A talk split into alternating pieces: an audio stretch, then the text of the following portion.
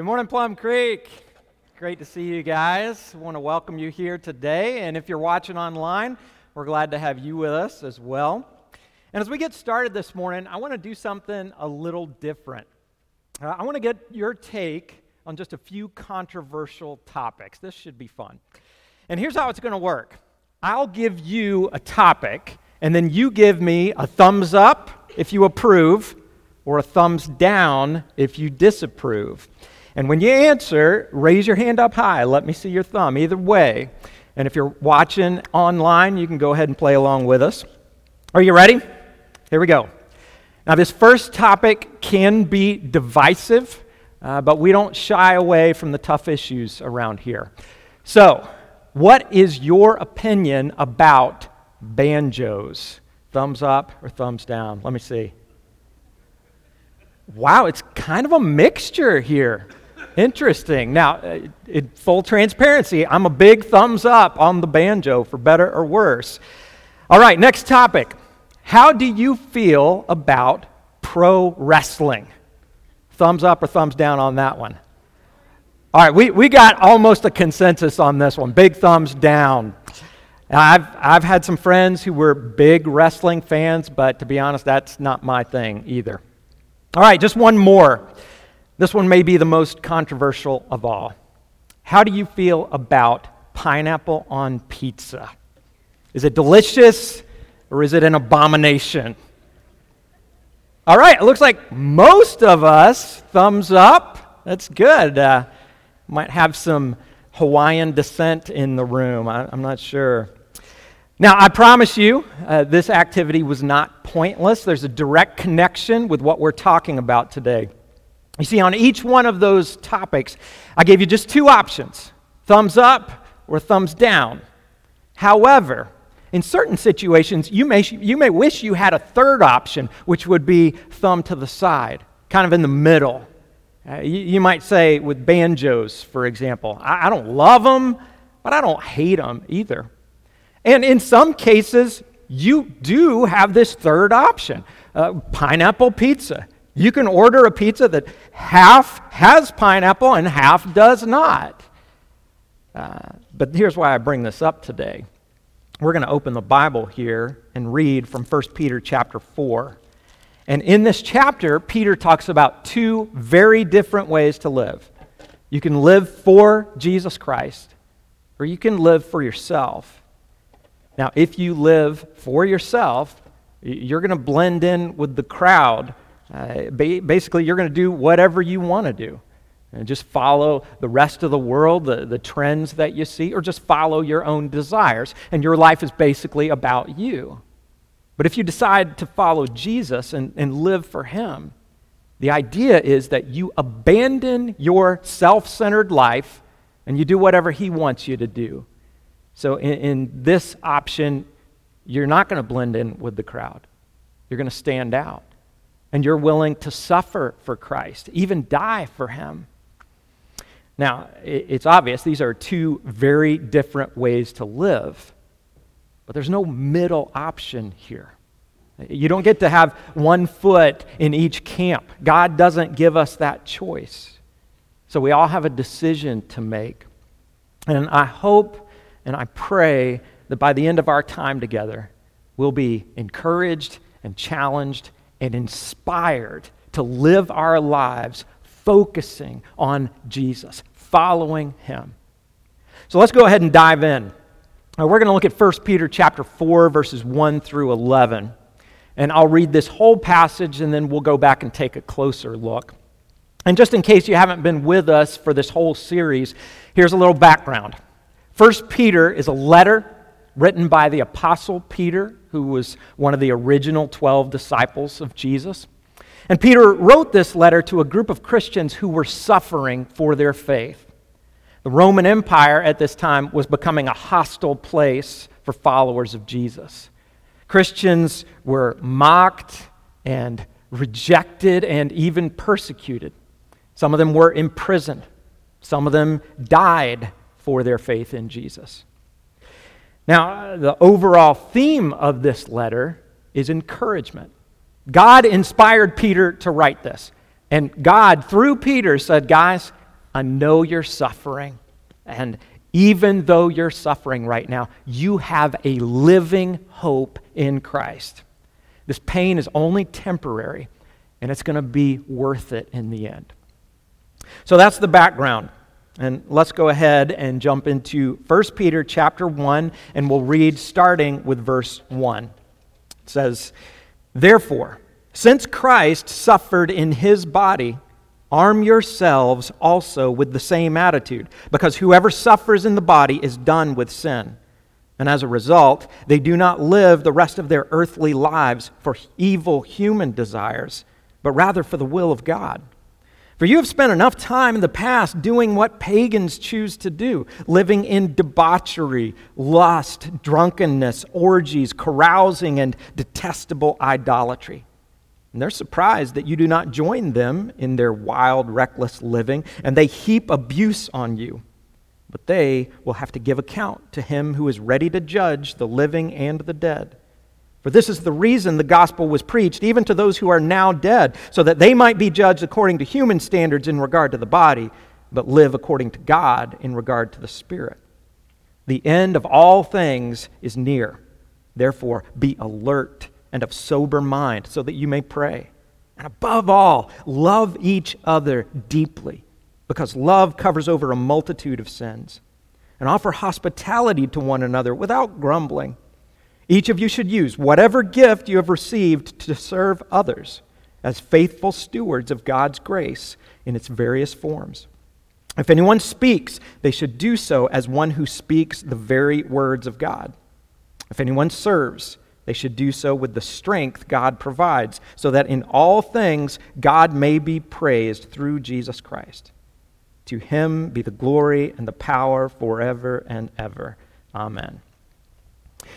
So there's a lot there. But you see what Peter does here? He paints us a picture of these two different ways to live. And really, it doesn't matter if, if you're a Christian living in the Roman Empire in the first century or you're living in the United States here in the 21st century. We have these same two options in front of us. And like I said, we have a decision to make. So let's go back and take a closer look here. Let's go back to verse 1. Therefore, since Christ suffered in his body, arm yourselves also with the same attitude, because whoever suffers in the body is done with sin. Now, before anything else, I want to look at that word, therefore, the very first word. Some of you know that my dad was a preacher, and there's no way I could count the number of times that I heard him preach. And I remember him saying some of the same things again and again. And one thing I remember has to do with this word, therefore. Dad would always say, when you read the Bible and you come across the word therefore, you need to go back and see what that word is there for. And that's absolutely true, and it's a, bigger deal than you might think. You see, in the passage that we just read, Peter tells us what to do. He tells us how we should live. He says, when you follow Jesus, there are some things you shouldn't do. And there are some things you should do. And again, let's be clear this is not just Peter talking, this is God speaking through Peter. And what we see here is something that shows up all over the Bible. Before God tells us what to do, he gives us a therefore. And here's how this works. First, God gives us a truth or a principle, and then he tells us to live according to that truth. He says, first, you need to know this, this foundational principle, and because of this truth, therefore, here's how you should live. In other words, God gives us the why before he gives us the command. A preacher named Tim Keller said, The world is often the opposite of this. Uh, the, the world often tells you what to do without giving you a good reason. And here's what I mean by that uh, according to many people in the world today, there's no such thing as absolute truth. Things that are true no matter where you are, no matter when you're living. For example, uh, how do you know if God really exists? We, we don't know. That's what they would say. We, we've got guesses, we've got opinions, but we can't be sure. And how, how do you know whether or not there's life after death? We can't really know. And how can we even be confident that this life has any meaning at all? We don't know. There's, there's no absolute truth. So, if that's the case, what, what does that mean? Where, where does that take us? Well, that would mean that every moral standard is completely subjective. Uh, there's no foundation to build on. You, you can't give me a good reason why something is right or something is wrong. It's all a matter of opinion. And that statement may sound extreme, but think about it. In our culture today, racism, it's considered very wrong. It's not only inappropriate, it's immoral. And in this case, the Bible very much agrees. Uh, scripture tells us that we're all made in God's image. God loves each one of us. We're all precious to Him. And that means every race, every person, everywhere in the world, we all have equal value. Unfortunately, though, there's a harsh reality. Most of us, the vast majority of us, majority of us, have this tendency to judge people who are different than us most of us have this instinct to value our tribe above other tribes. Now, our culture says we have to fight that instinct. And once again, that's a good message. We see that same message in God's Word. However, let's leave racism for a moment and move to a, a different area sexuality. Right now, our culture says when it comes to sex, you can do whatever seems right to you as long as you're not hurting anybody. But then, what's the basis for that moral standard? Why is it okay to follow our sexual instincts, but it's not okay to follow the instincts that would lead us to racism? Well, it doesn't make sense, and I'll tell you why. First, our cultural standards are based on the assumption that all of life just appeared by chance. We're all the products of evolution by natural selection. So human beings are, are basically just animals. However, here's where it all falls apart.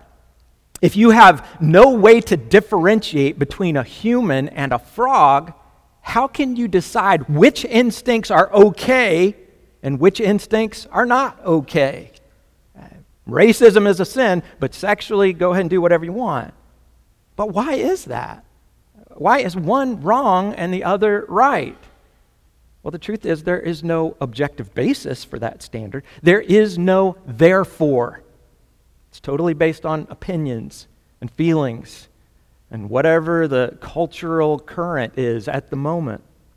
But God gives us a therefore. Before He tells us how to live, He tells us why we should live this way. So here in 1 Peter 4 1, what is the therefore, therefore? Well, let's back up. What did we read in chapter 3? Uh, we talked about this last week. And remember, this letter is addressed to Christians who are suffering for their faith. They're being persecuted. And they had to be asking, why would God allow us to suffer like this? Well, in chapter 3, Peter says, look at what Jesus went through. He's the only perfect person who ever lived, but he was tortured and he died a terrible death on the cross. And he did that out of love.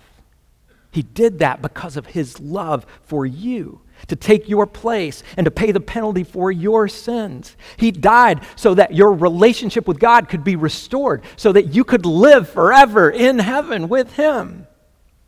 And then Jesus rose from the dead. He, he proved that he is who he says he is. So that's chapter 3, and that brings us to chapter 4. Therefore, because of all of that, since Christ suffered in his body, arm yourselves also with the same attitude, because whoever suffers in the body is done with sin. As a result, they do not live the rest of their earthly lives for evil human desires, but rather for the will of God. So, if your life has been transformed by the love and the sacrifice of Jesus, arm yourself with this knowledge that Jesus suffered for you. L- look at what Jesus did. He loved me, He saved me, He laid down his life for me. And that knowledge fills me with love and gratitude.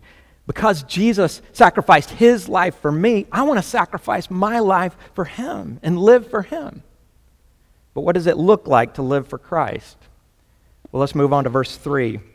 Peter says, For you have spent enough time in the past doing what pagans choose to do living in debauchery, lust, drunkenness, orgies, carousing, and detestable idolatry. And they're surprised that you do not join them in their reckless, wild living, and they heap abuse on you. So, if you're a follower of Jesus, this is what not to do. And it's interesting. Did you catch this? Peter says to these Christians, he says, I know that you used to do all of these things. Back in the day, they partied hard. They got very drunk on a regular basis. They went to orgies, for goodness sake. And you know, there's a general term that covers all of this behavior it's the word debauchery. Now, that word shows up in the Bible here and there, and a lot of times people aren't sure what that means. But I found a good definition this week. Debauchery is unbridled lust. And that gives me this image of a horse with no bridle. He's just running wild, going wherever he wants to go, doing whatever he wants to do. But Peter says, when you belong to Jesus, he will tell you to say no to certain things. And according to him, sexual immorality, sex outside of marriage, it's off limits. Abusing alcohol, getting drunk, it's off limits. Now, right here, I want to make sure this sermon doesn't become a simplistic version of do's and don'ts. Yes, God has given us commands about what we should do and what we should not do, but we can't reduce Christianity down to a, a list of rules. And why is that? Well, following a list of rules, it's not the gospel of Jesus, it's legalism. So, what's the difference between the gospel and legalism? Well, for one thing, we don't use rule following as a way to earn God's approval. That doesn't work. Uh, there's no way we could ever earn God's approval by trying to be good enough. We would never get there. The only way to be saved is by the grace of God through faith, through a relationship with Jesus. It's a gift. It's a gift that we don't deserve. But then, what is my motivation to turn away from sin? to, to follow Jesus and do what he tells me to do? Well, I mentioned this a minute ago. The motivation is love, it's gratitude. Look back and see how much Jesus suffered for you, and then say, wow, if he did that for me, this is the least I can do for him. And you know, this is more than just saying no to debauchery.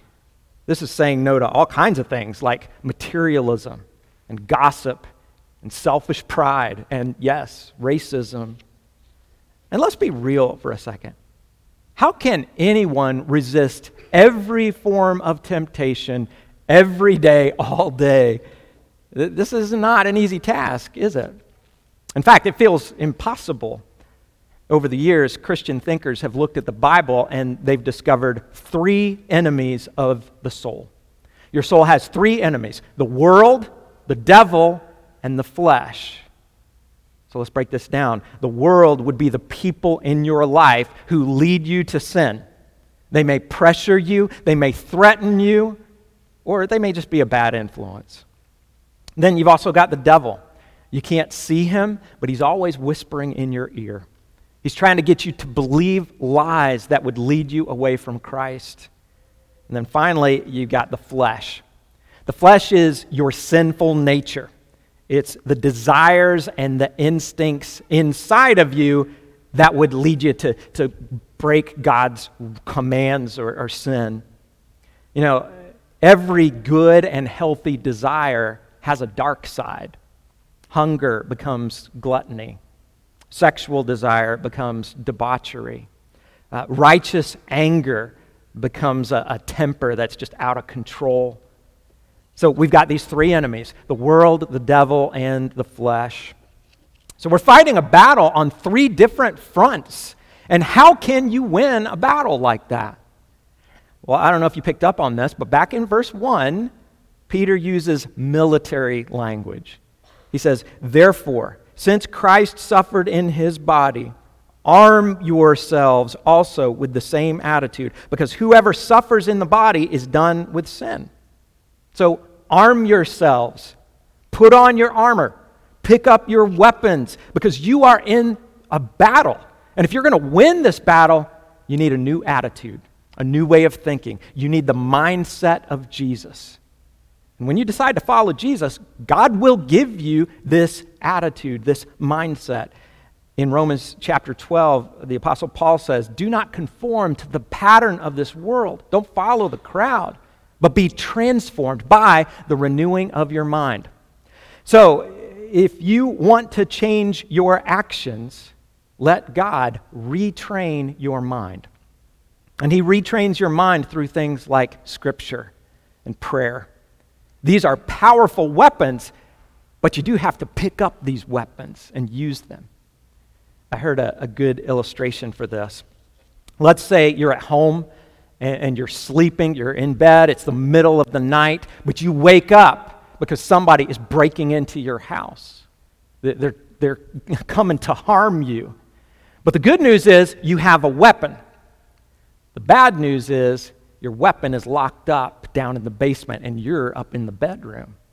It's not going to help you very much from down there, is it?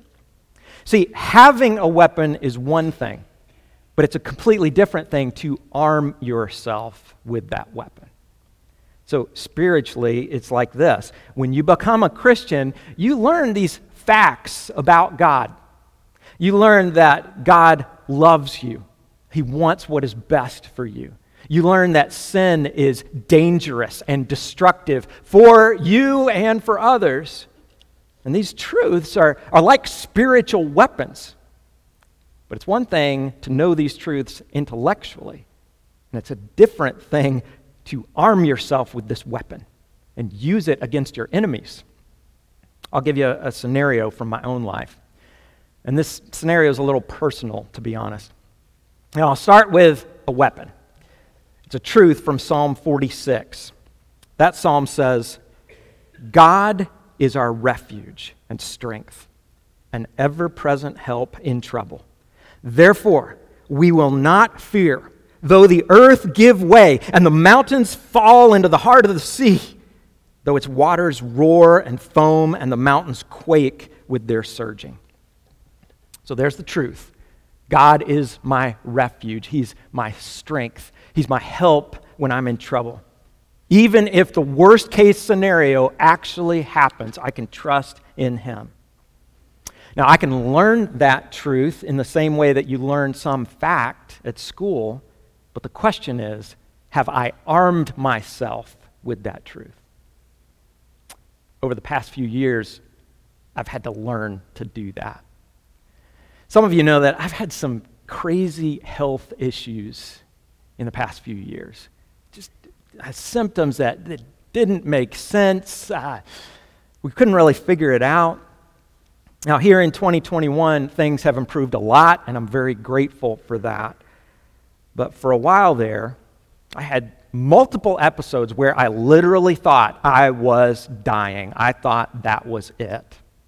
And in those moments, it's natural to be afraid, but I had this temptation to be overwhelmed with fear. But then I kept coming back to these verses. I would read them over and over again, and I would use them as a weapon against my fear. I would claim these promises that God is my refuge, He's my help. Even if it's the end of the world, even if it's the end of my life, it's okay because I can trust in Him. I can know that Jesus loves me. He suffered and died for me, and He proved that He has power over death. And that means He can handle whatever I'm facing, up to and including death. Made a huge difference. There was a peace in that. So, do you see how it works? Arm yourself. Let God strengthen you with His Word and His Spirit. Let him retrain your mind. In the words of Yoda, you must unlearn what you have learned. And from this, from this perspective, Reading the Bible, it's not some chore. It's not something we do to check off a box. We go to Scripture because God's Word arms you for the spiritual battle that you're facing every day. Now, if you're not aware that this battle is raging around you, you need a wake up call because it's real. You need to start seeing clearly and thinking clearly. And that's what Peter says in the next section. He says, Don't focus on this world. This world is not your home. You need to look at your life in the light of eternity. So let's read again, starting with verse 5. Peter says, But they, these pagans, these people who live in sin, they'll have to give account to him who is ready to judge the living and the dead. For this is the reason the gospel was preached, even to those who are now dead, so that they might be judged according to human standards in regard to the body, but live according to God in regard to the spirit. Now, just to get this out of the way, verse 6 can be a little confusing. Um, the gospel was preached to those who are now dead. Uh, what does that mean? Well, this is not as difficult as the passage we read last week. Uh, Peter's not talking about somebody preaching a sermon to dead people. Uh, he's talking about Christians who heard the gospel before they died. They heard the good news about Jesus and they accepted the gift of salvation, and now they're going to live with God forever. And they may have been condemned and even put to death in this world, but they're going to be vindicated on Judgment Day. So Peter is giving us the big picture perspective here. That's why he says, the end of all things is near. Therefore, be alert, think clearly. Don't get caught up in this world. Keep eternity at the front of your mind. Now, I, I could hear somebody saying, Peter wrote this 2,000 years ago. So I guess he was wrong. I guess the end was not near. But listen, time is a very relative thing, isn't it? For example, is five minutes a long time? Well, it depends. If you spend that five minutes doing something you love with people you love, it feels like practically no time at all. However, if you're standing at a bathroom door hopping up and down because you've got to go and the person inside is taking their own sweet time, five minutes feels like forever, doesn't it? So the reality is, you know, Peter is, is looking at this from God's perspective. And from God's perspective, the end of all things is near. And we need to live as though Jesus could come back at any moment. We haven't been promised tomorrow. Even if this world is here tomorrow, today might be your last day. We just don't know. So think clearly. And whenever you face a temptation, or a difficult decision. Try to think about it from the perspective of the future. A hundred years from now, what decision will you wish you had made? A million years from now, as you look back in, on this life, what will you wish you had done with this life? Peter tells us what to do with the time that we have left. And he not only tells us how we shouldn't live, he tells us how we should live. So look at verse 8. Above all, love each other deeply, because love covers over a multitude of sins. And offer hospitality to one another without grumbling. Each of you should use whatever gift you have received to serve others as faithful stewards of God's grace in its various forms. If anyone speaks, they should do so as one who speaks the very words of God. If anyone serves, they should do so with the strength God provides, so that in all things God may be praised through Jesus Christ. To him be the glory and the power forever and ever. Amen. Now, we could preach a whole sermon on just those verses. But we're not just fighting against temptation and sin. You see that? We're also doing the good things that God has called us to do. And we've got three commands here. Number one, love each other. Number two, show hospitality to each other. And number three, serve others with the gifts that God has given you. And the primary reason for doing all of these things is to give praise and glory to God through Jesus. There's an old story about Alexander the Great. Some of you know him. Alexander, uh, he was this general. He put a big army together And he led this campaign conquering one nation after another. He built a huge empire. Alexander, he just was about unstoppable. But there's a story, I'm not sure whether it's true or not, but it goes like this. At one point in this military campaign, a 17 year old soldier did the unthinkable. Alexander and his army, they, they were in a, a huge battle. It was fierce. They were fighting for their lives. But this 17 year old kid, he got scared and he ran away.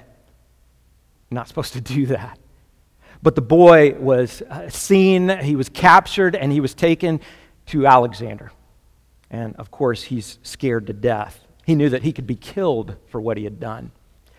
But Alexander looked at him and he said, Soldier, why did you run? And the boy said, I ran because I was afraid. Alexander looked at him again and he said, Soldier, what is your name? And the boy stammered and hesitated. He didn't want to say, but finally he said, My name is Alexander. And the general gave him a very serious look, and he said, Then you will either change your behavior or you will change your name. You know, for all of us who follow Jesus, we wear the name that is above all names, and we need to wear it well. The word Christian basically means little Christ. And, and, that's what we're called to be. And of course, we're not perfect. We are going to fall short as long as we're living in this world. But at the end of the day, what choice have you made? Are you living for yourself or are you living for Jesus?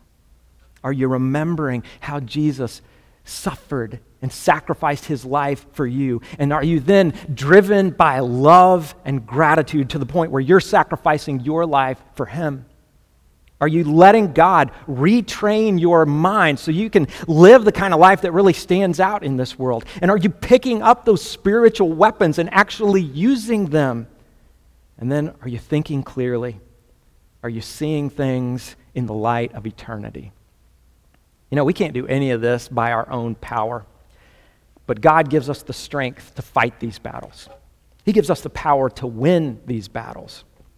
So let's make the right choice. Let's live for Jesus and give God the glory. Let's pray.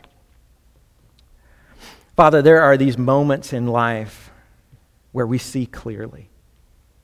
I pray that this moment is one of those times. Lord, give us clarity so that we can see what Jesus has done and appreciate that and, and respond with love and gratitude. Lord, I pray that you would transform our minds so that we will not be conformed to, this, to the pattern of this world, but that we will live for you, even when that makes us different, even when we suffer for our faith. Lord, I know that when these things happen, when we start to resemble Jesus, that others will be drawn to him and find salvation and eternal life in you. I pray that this church will be full of people who represent you well and lead others to you. And I pray this in Jesus' name. Amen.